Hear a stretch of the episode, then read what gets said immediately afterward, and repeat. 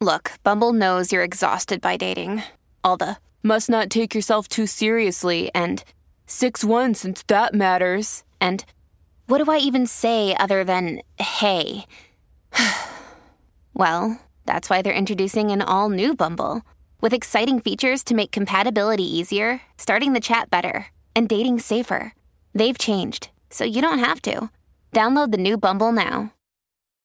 When you need mealtime inspiration, it's worth shopping Kroger, where you'll find over 30,000 mouthwatering choices that excite your inner foodie. And no matter what tasty choice you make, you'll enjoy our everyday low prices, plus extra ways to save, like digital coupons worth over $600 each week. You can also save up to $1 off per gallon at the pump with fuel points. More savings and more inspiring flavors make shopping Kroger worth it every time. Kroger, fresh for everyone. Fuel restrictions apply.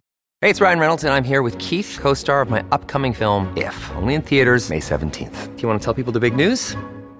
All right, I'll do it. Sign up now and you'll get unlimited for $15 a month in six months of Paramount Plus Essential Plan on us. Mintmobile.com slash switch. Upfront payment of $45 equivalent to $15 per month. Unlimited over 40 gigabytes per month. Face lower speeds. Videos at 480p. Active Mint customers by 531.24 get six months of Paramount Plus Essential Plan. Auto renews after six months. Offer ends May 31st, 2024. Separate Paramount Plus registration required. Terms and conditions apply if rated PG. Welcome to the New Books Network. Hello. I'm Nicholas Gordon, host of the Asian Review of Books podcast, done in collaboration with the New Books Network. In this podcast, we interview fiction and nonfiction authors working in, around, and about the Asia Pacific region. The Second Battle of El Alamein, alongside Stalingrad and Midway, is taught in schools the world over as one of the turning points of the Second World War, or, depending on who you talk to, the turning point. But what led to that battle? How did Rommel's army push so far across North Africa, and why did he push one time too many? What were those in the, Egypt and the Middle East, and not just the British overseers, thinking about the coming invasion? War of Shadows, Codebreakers, Spies, and the Secret Struggle to Drive the Nazis from the Middle East, written by Gershom Gorenberg and published by Public Affairs, tells the story leading to the British Army holding off the Nazis at El Alamein, a battle not just of soldiers and tanks, but spies and codebreakers. Gershom Gorenberg's previous books are The Unmaking of Israel, The Accidental Empire, Israel and the Birth of Settlements, 677, and The End of Days, Fundamentalism and the Struggle for the Temple Mount. He also co authored the Jerusalem Report's 1996 biography of Yitzhak Rabin, Shalom Friend, winner of the National Jewish Book Award. Gershom is a columnist for the Washington Post and has written for the Atlantic Monthly, the New York Times Magazine, New York Review of Books, the New Republic, and in Hebrew for Haaretz. Today, Gershom and I will talk about the years preceding the battle for Egypt, those who broke Enigma, the spies who unlocked their enemies' secrets, and the troubled relations between nominal allies. So, Gershom, thank you so much for joining me today. Let's kind of start with the big picture, kind of before the war starts. What's the state of the Middle East? Who's in control of these different parts of North Africa and the Middle East? Um, and also, what about what about Palestine? I know, big question, but kind of to set the geopolitical scene, as it were. Well, if you're looking at the Middle East, uh, there were two main foreign powers that had spheres of influence there. That is to say, France and Britain. Um, Egypt and Iraq were nominally independent, but were very much under uh, British influence, still very much subservient to Britain. Palestine, uh, which was officially a mandate that was supposed to become independent, uh, was for all practical purposes ruled as a crown colony from London. Uh, Lebanon and Syria were still under French control.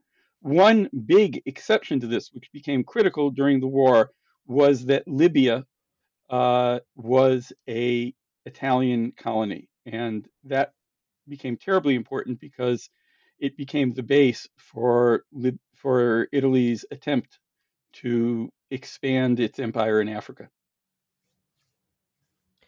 So, your book is driven by the story of code breaking, you know, breaking Axis code breakers, breaking Allied codes, Allied code breakers, breaking Axis codes, and you know, espionage and all that. So, but could you tell us more about the process of code breaking and what did code breakers at the time have to do? Well, let's start with the problem of the code maker, which is that war by World War II was dependent on long distance communications by radio.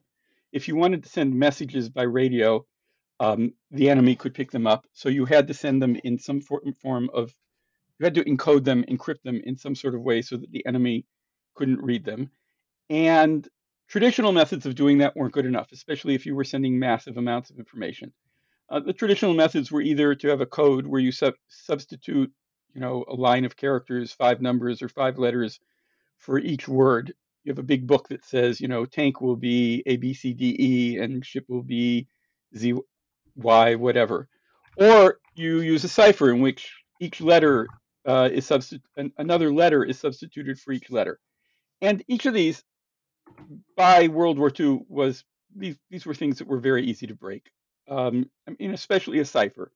Uh, you know, if, if Z is the most common letter in the message that you receive, you know that Z stands for E because E is the most common language in English or for that matter, German or, or whatever.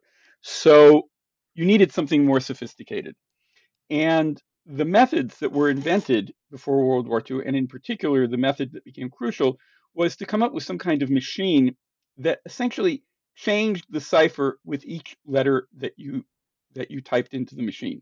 So you might, in the case of the of, of the crucial machine, the one they used by the Germans called the Enigma, you might type in, let's say you just, you know, you're testing out your machine and you type in E E E E E, and it comes out as Z W X Y H. And the next time you type it in, it comes out as something different because the way the machine worked was that um, you hit it uh, a letter on the keyboard, an electronic message went through a tangle of wires inside of three constantly moving wheels and lit up lights associated with letters on a, on a board on the machine. And each time you typed a letter, the wheels moved and essentially the cipher changed with each letter. Um, and the only way you could read that message is if you had another machine that was built exactly the same way, wired precisely the same way, and that had started at the same starting positions. Now we get to the crazy part. There were, uh, I'm not going to explain all the math behind this, but there were the, number of ways to wire, potentially to wire an Enigma machine, is a number that you would write by writing five and then writing 92 zeros after it. it just this astronomical number. And the number of ways, different kinds of settings that you could use at any given time added up to something like 150 quintillion. So the Germans were absolutely certain that nobody could ever break this, uh, you know, figure out what the messages were sent in, in, in this machine. That was, it turned out to be one of their greatest mistakes of the war. Um, so the code breaker is presented with this stream of letters that makes no sense. And the code breaker wants to figure out, once they understood that there was a machine involved, how it was wired and what the settings are. Um, those seem to be impossible tasks, but in 1932, a young Polish mathematician working for Poland's military intelligence came up with a set of equations that allowed him to figure out the wiring in the Enigma machine. This was such an insane feat that even his allies, the French and the British, whatever, didn't never believed that he'd actually figure this out himself. They were sure that the Poles had received a stolen machine or something like that because it was such a daunting task.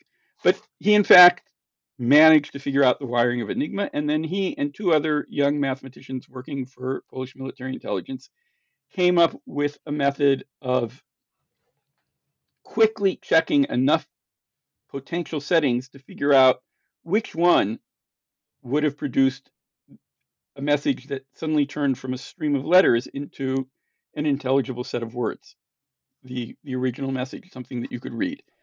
Um, and at first, they did this in secret for, for the Polish government.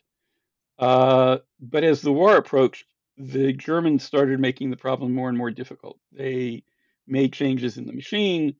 Um, they started using different settings for each branch of the military. They started changing the settings every day.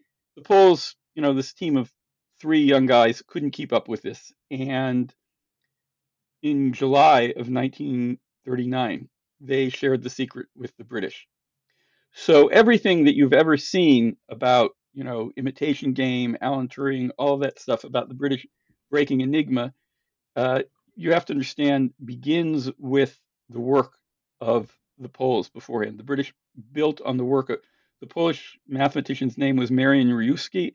Everything that Alan Turing and his colleagues did was was built on the work of this one uh, young mathematician who remained virtually anonymous in history. Yeah, it really kind of tackles the the myth, some of the myths that have really grown around Bletchley Park, huh? Yeah, well, the the the the, the sort of Hollywood presentation, you know, wants you to see this in in the classic frame of one brave man against the world. One, you know, Alan Turing um, breaks Enigma by himself. In the movie, he builds the machine himself. All these sort of things. In, in fact, Turing and other incredible code breakers at Bletchley Park built on the work of the Poles and then took it for, further. And what Turing did, working together with another British mathematician named Gordon Welchman, was to create a better kind of machine that could search through all the possible settings and figure out uh, which one had been used to send a particular message. Their challenge was that the way that Turing's machine worked is that you had to make a very accurate guess of a phrase that appeared in the message that you were trying to decode. The machine depended on that phrase to work. So at the beginning of the war, they used other methods. They managed to find a few phrases that repeated in Air Force messages, and they could use that with the machine to continue breaking new messages. But each time they tried to break into the Enigma settings used by a different branch of the military, they had to figure out what phrase or phrases might be in the message in order to set up this uh, brilliant machine that Turing and Welchman had created. So that's about Allied code breakers breaking Axis codes, but obviously the Axis have their own code breakers. They're trying to break Allied codes, and you kind of work the story about espionage and code breaking nearly leading to a Nazi conquest of the Middle East. Um, first of all, why is that? How did how did code breaking play a role in the North Africa campaign? Um, and what would have been the potential consequences of of such an invasion if had it succeeded?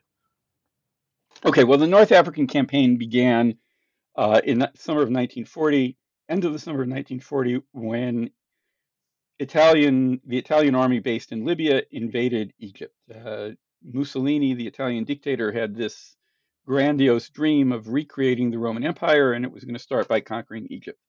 Um, his army advanced a few miles into Egypt, got stuck. The British launched a counterattack and pushed the Italians back into Libya. Now the Italians were in trouble. And in early 1941, uh, Hitler decided that he couldn't afford to let the Italians lose Libya because that posed a threat that Britain could invade Europe from the south. So he sent his favorite general, Erwin Rommel, to uh, to Libya to strengthen the Italian defense. And Rommel instead went on the offensive and was uh, very successful, um, which started creating the myth of Rommel as the desert fox, as the military genius who always rushed forward and always outfoxed the, the British and whatever. Um, this story there is uh, that that mythology misses some very important things. First of all, the first time that Rommel launched his offensive, it was at the time that Britain was also trying to defend Greece. And the best of the British forces in North Africa had been moved to Greece. So the resistance to Rommel, the defense against Rommel, was very, very weak.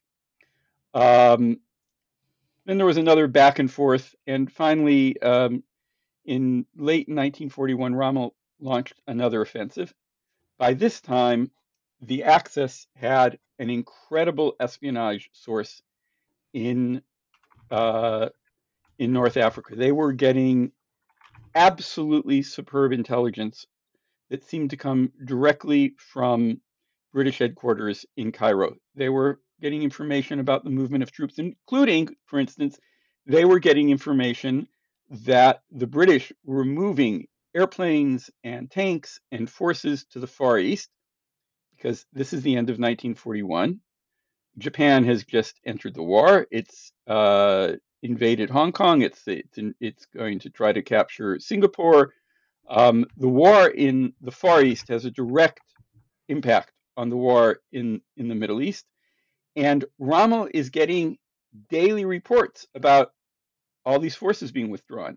So again, he's able to launch an attack and push forward in, in Libya.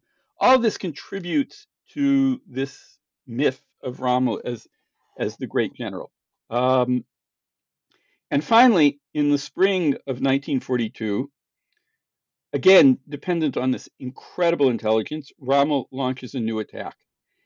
And uh, he knows where the British forces are. He knows where their weaknesses are. Uh, and when he his army succeeds in taking the key Libyan port of Tobruk from the British, he receives a message from what was constantly referred to in the the German intelligence messages as, as the good source. The good source says um, if Rommel wants to conquer the Nile Delta, this is his opportunity. So Rommel, who had the character of a compulsive gambler, of somebody who thinks that the odds don't quite apply to him in any sense, in any way, uh, gets this message. He's like a gambler who's just read the cards of his opponent and uh, ignoring his previous orders, going straight up to Mussolini and Hitler to ask permission, invades invades Egypt. And it seems that the um, the British Army is a state of collapse, and in Berlin they are expecting that Rommel will take Egypt, will take the Suez Canal, crucial strategic location that's essential for the connection between Britain and India, will push further into the Middle East, into Asia, will reach the oil fields of Iraq and Persia, um, and by reaching the shore of the Indian Ocean, will also allow Germany direct communication with Japan, thereby strengthening the entire Axis uh, front against the Allies. What happens at this incredibly fraught moment is that the British succeeded in figuring out what the good source was and silencing it. Um, in fact, the timing is even more amazing. All of the information that Rommel had received said that the British would mount their final defense of Egypt at this little port on the Mediterranean coast called Mersa Matruh. Um, and that's the information that Rommel was getting. The source in Cairo went silent at most a day, possibly hours before the British commander, Claude Auchinleck, decided that there was a better spot, a strategically more defensible spot at a place called El Alamein, closer to um, closer to Alexandria. That the British Army would fall further back and mount their defense at this spot where the topography made it very difficult for Rommel to mount a flanking action, to go around the British Army.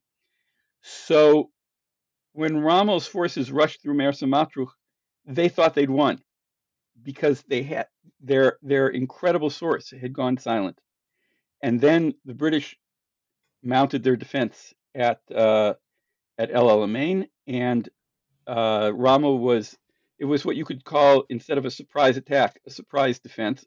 Rommel was stopped; his supply lines were stretched out terribly, and he could advance no further. So the changing of the balance of forces in the intelligent battle in the battle over information directly preceded and led to the change of the balance of forces in the battlefield. Intelligence was the key. I do want to talk a little bit about about about Rommel quickly, and I know there's every there there are books about him. Everyone's kind of hashed out his his biography and and the quote unquote ways his legacy has been used since then.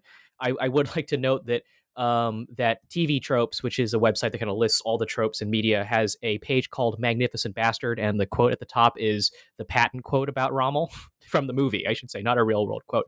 But obviously, I mean, your, your book kind of gets into Rommel as a compulsive gambler, it, like using that, that image. I wonder if you might kind of just go a little bit, say a little bit about kind of what your take on Rommel is after kind of doing your research and writing this book. Yeah, after living with Rommel, as it were, for a few years while while writing this book. Look, he was an extremely daring uh, general, and at first, many of those bets uh, paid off. As I've said, uh, they paid off at points where his opponents were particularly weak, and in some cases where he knew about that weakness. Um, as a general, his uh, fatal flaw, which was magnified by the war in the desert, was a lack of attention to logistics, to supply lines. And when you're talking about the war in North Africa, supply lines were even more important than they would be elsewhere because even the water had to be brought forward to the soldiers at the front. And the supply lines were hundreds of miles long, and there were very few ports available to bring uh, supplies from, from Europe. And by rushing so far ahead, he stretched those supply lines to the point that it was very difficult to get supplies to his forces. And in, in fact, when he invaded Egypt and, and got to El Alamein, his expectation was that he was going to quickly get to the, you know, one of the best ports in North Africa, to Alexandria, and then it would be easy to be resupplied. And instead, he was stopped 100 kilometers short of Alexandria, and his supply lines were stretched hundreds of miles back. So this ignoring of the supply situation was uh, his his fatal flaw as a as a general. Besides that, the mythology likes to present Rommel as, um, as it were, as a good German, a German patriot, but not a Nazi.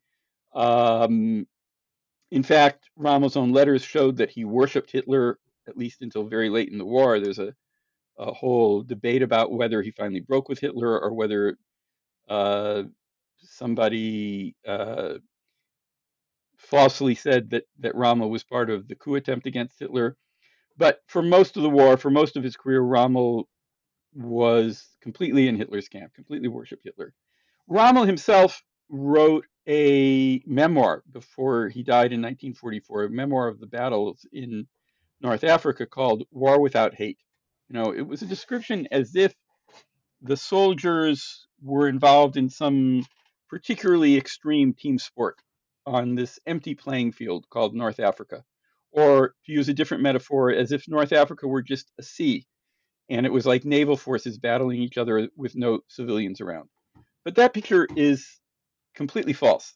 Um, you can only maintain that picture if essentially you blind yourself to the fact that people, civilians, real human beings, lived in North Africa, that there were towns in Libya, that of course there were huge cities and an immense population in uh, in Egypt that was threatened by the Axis. Um, just to give one example, the, the town of Benghazi, the crucial town of Benghazi in Libya, changed hands five times during the war. Um, it was completely demolished. Every civilian living there was, you know, suffered greatly or died because of the, the battles over this place. There, um, there was this idea that it was just armies is is is foolish.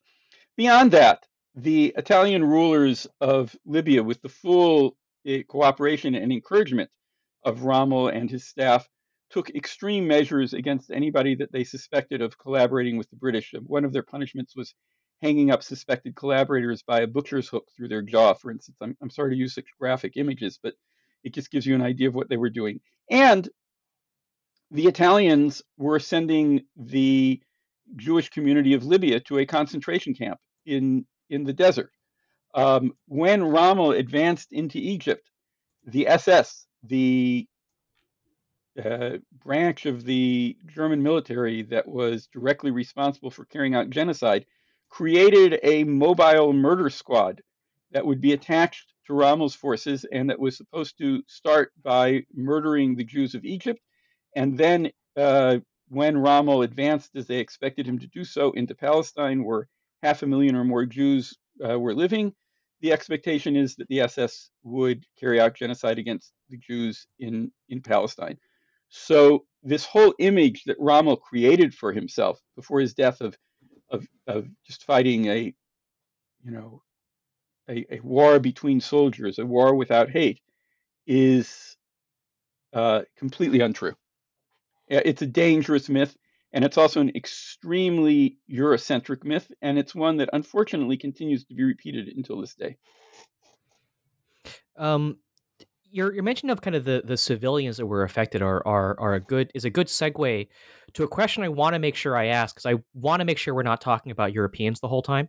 Um, which is uh, you know, as this is happening, you know, what do the Egyptians, the Arabs, those living in Palestine, how are they viewing um, the potential invasion by by the Nazi forces?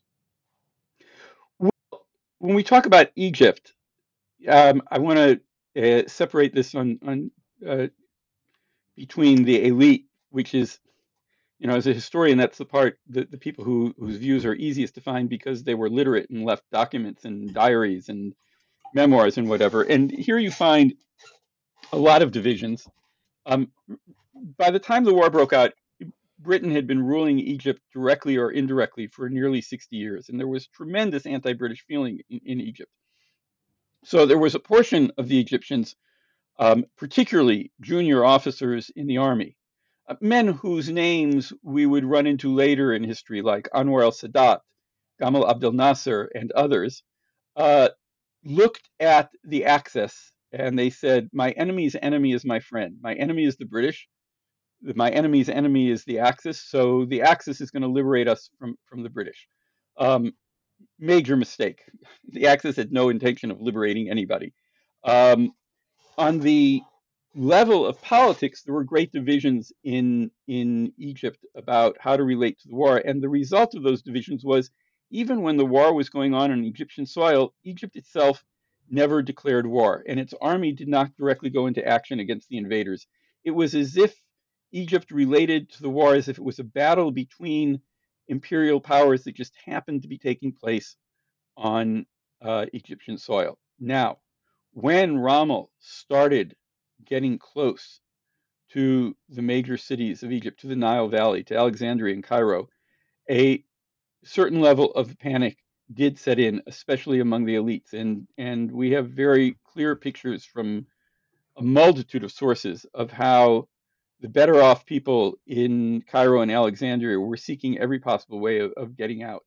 Um, ships leaving the Canal Zone area packed with Egyptians fleeing to South Africa, uh, people trying to get on the train to Palestine or the train uh, southward that would eventually uh, be the beginning of the voyage to Sudan in order to not fall into, um, not be in another country conquered by the Nazis. There were runs on the banks.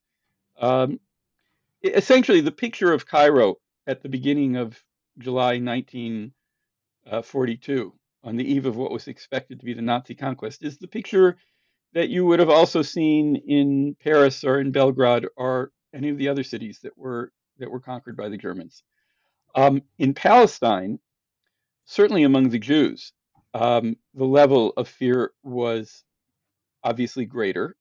Uh, they knew that they had a tremendous amount to fear from uh, from the Nazis. The organized Jewish community in Palestine, despite deep disagreements with the with the British on other issues, uh, came out fully in support of the British war effort. There was a massive recruitment drive for the British Army. Um, there was a small Jewish force in Palestine that was trained to be for guerrilla warfare after the Nazi conquest, if, if Germany succeeded in conquering Palestine. And the, the crazy thing about all of this is that they didn't know half of it. Because at this time, uh, word of what was going on in Europe, of the genocide going on in Europe, had not yet gotten out. So, with all of the fear that the Jews in the Middle East, and particularly in Palestine, felt, uh, they did not fully understand how directly all of their lives uh, were threatened by by the German advance. And elsewhere in the Middle East, again, there were there were divisions. There were uh, generalizations about who Arabs supported um, don't hold up you know, there were, it, by one estimate, 12,000 Palestinian Arabs who who uh, who volunteered for the British Army. There were other Palestinian Arabs who were hoping for an Axis victory again on this theory of my enemy's enemy is my friend. Uh, essentially, the division. Let, let me sum it, sum it up this way: the division was between people who thought my enemy's enemy is my friend, and people who realized that my enemy's enemy is a greater enemy. So I think I have one more question, kind of about about the history um, of your book, uh, and I'd like to talk about the relationship between um, London and Washington, um, which seems to be kind of a far cry from the very close special relationship we see today with intelligence sharing and et cetera, et cetera.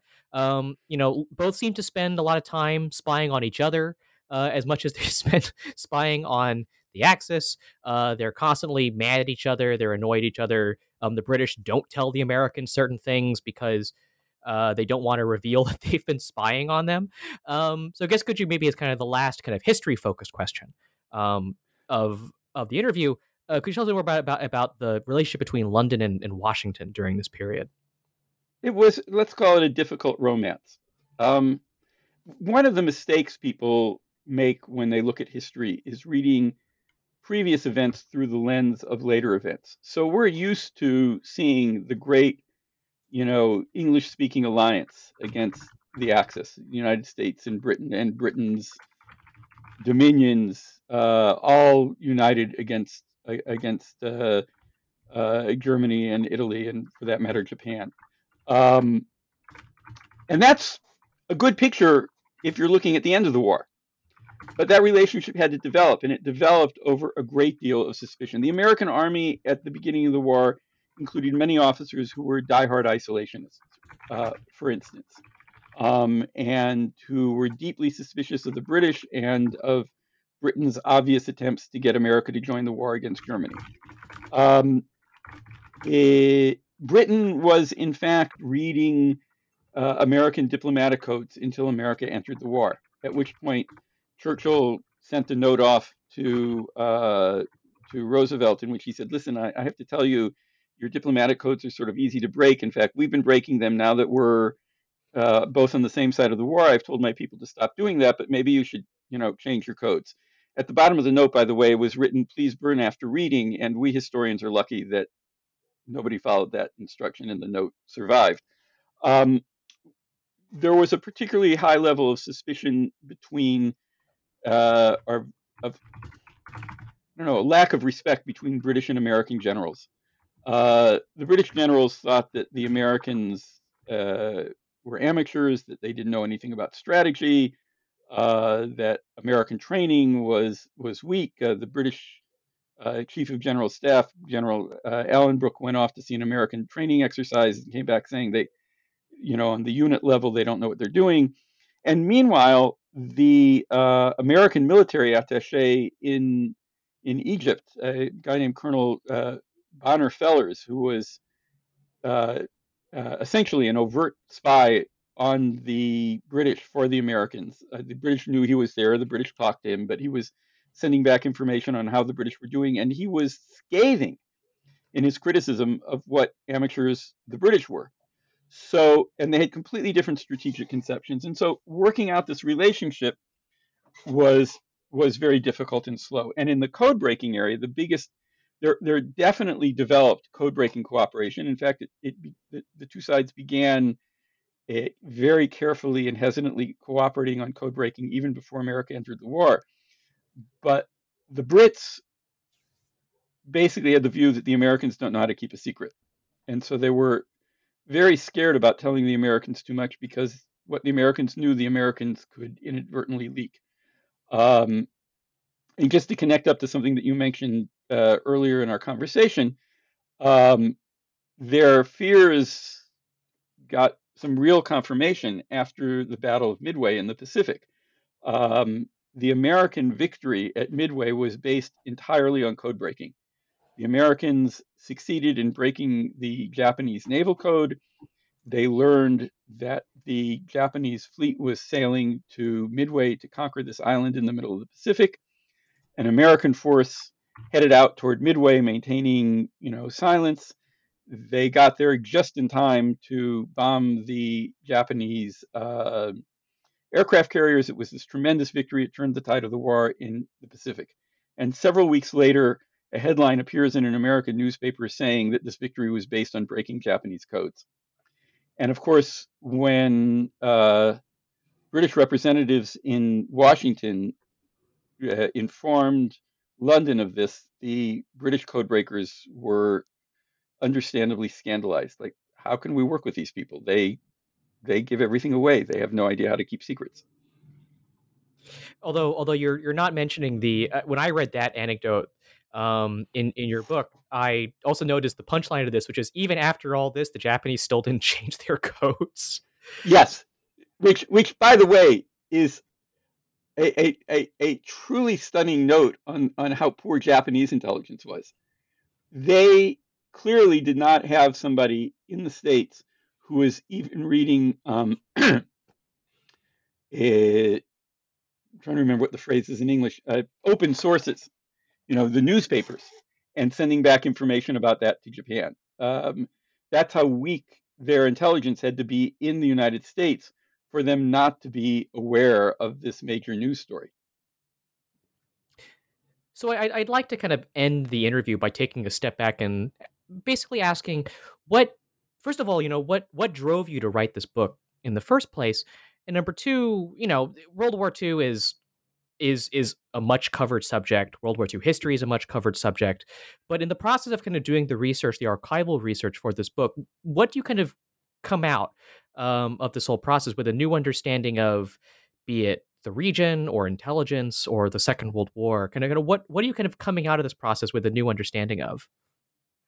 Okay, um, let me try to break that into parts. Um, I started because a good friend of mine told me over lunch that at the beginning of the war, his father, a Palestinian Jew, uh, who was an officer in the British was an officer in the British Army, and that the British Army wanted to evacuate his mother from Palestine because they thought that the families of officers were in danger because Palestine was at risk of being conquered.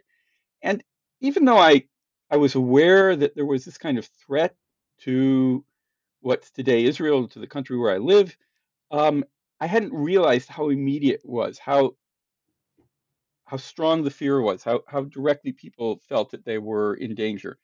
And so I went off to learn more about this. And in the process, I also learned much more about the whole North African front, the Middle East front, how absolutely critical it was in the course of the war. Um, for remember, for the first half of the war, North Africa was where uh, British and then Allied forces met the Germans and the Italians. So while looking backwards, we remember most strongly the war in Europe. The first chapters of, of the battle against the Axis took place in Africa. Um, the fate of everybody in North Africa and in the Middle East hung on the outcome of, of those battles. So just, you know, as one implication of that, the Jewish community in Palestine, which eventually became the state of Israel, survived because the British managed to draw a line in the sand at El Alamein. Um, I can be talking to you today from Jerusalem because of that. Another thing, you know, you say the history of World War II has been very heavily covered, but intelligence information is very often kept secret for decades. And by the way, some of the documents I used for this were not even in the official archives, they were in the attics of the descendants of people who were involved in the story who I managed to track down. So there's levels upon levels of this story. Beneath every story we know, there's another story that changes its meaning. Um, in this case, just how critical intelligence was then to the war in the Middle East, just how critical to the intelligence victory was human mistakes. Um, you know, the Germans thought that they had what we today would call, uh, you know, 100% secure end-to-end encryption. But then they did the 1940s equivalent of leaving the password sitting on the desk, right? You know, the the the codes were only as good as the people who who who use them, and the technology has changed vastly since then. But but that part is still true. And then I would add one more thing. Looking at how much the timing of particular events happened, how a message sent on this day and not a day earlier or a day later uh, affected the outcome of the war. In one case, a telegram that got lost in an office in Washington and only got sent a week later had a huge impact on the course of events. We tend to look back at history and see how it ended up and think that that end was inevitable. You know, the Allies won because they had better industry, they eventually created a, a greater army, and all those things are true. But there were also moments where things could have very easily gone the other way, where nothing was quite that certain. Um, and where very clearly, if we want to understand the people living at the time, they certainly did not feel like a specific outcome was was in any way certain. So, in terms of understanding the war, but also in terms of understanding getting into the souls of the people who lived through it, it's very it's really essential to remember that nothing was was predetermined. Everything was was up for grabs. And we're obviously very fortunate that things turned out the way that they did, but there was no guarantee of that. So, I think with that, that's a good place to end our interview with Gershom Gorenberg, author of War of Shadows, Codebreakers, Spies, and the Secret Struggle to Drive the Nazis from the Middle East. Gershom, I actually have one more question for you, which is um, where can people find your work and what's next for you? Uh, well, um, the the book is available where books are sold, uh, including online. Um, you know, it's sold through all the usual online places, Amazon and Book Depository and whatever. I, I, I hope that your local bookstore has it as well, but I haven't been to every bookstore. But if not, you can get it. Uh, you can get it online very easily. Um, and I'm currently exploring topics for the next book. Uh, most likely, again, getting into the issues of uh, of intelligence and um, and the stories that remained buried and the heroes whose names have remained unknown. Those are the people that fascinate me. Well, I look forward to hearing more about the next about the next book. You can follow me, Nicholas Gordon, on Twitter at NickRIGordon. That's N I C K R I G O R D O N. You can go to AsianReviewOfBooks.com to find other reviews, essays, interviews, and excerpts. Follow on Facebook or on Twitter at Book Reviews Asia. That's reviews plural. And you can find countless other author interviews at the New Books Network at newbooksnetwork.com. The Asian Books podcast is on all your favorite podcast apps, Apple Podcasts, Spotify, and Stitcher. Rate us, recommend us, share us with your friends. If you want to support us continuing to interview those writing in, around, and about Asia. Next week, join us for an interview with uh, Xavier Naville, author of The Lettuce Diaries How a Frenchman Found Gold Growing Vegetables in China. But before then, thank you so much, Gershom, for joining me today. Thank you so much.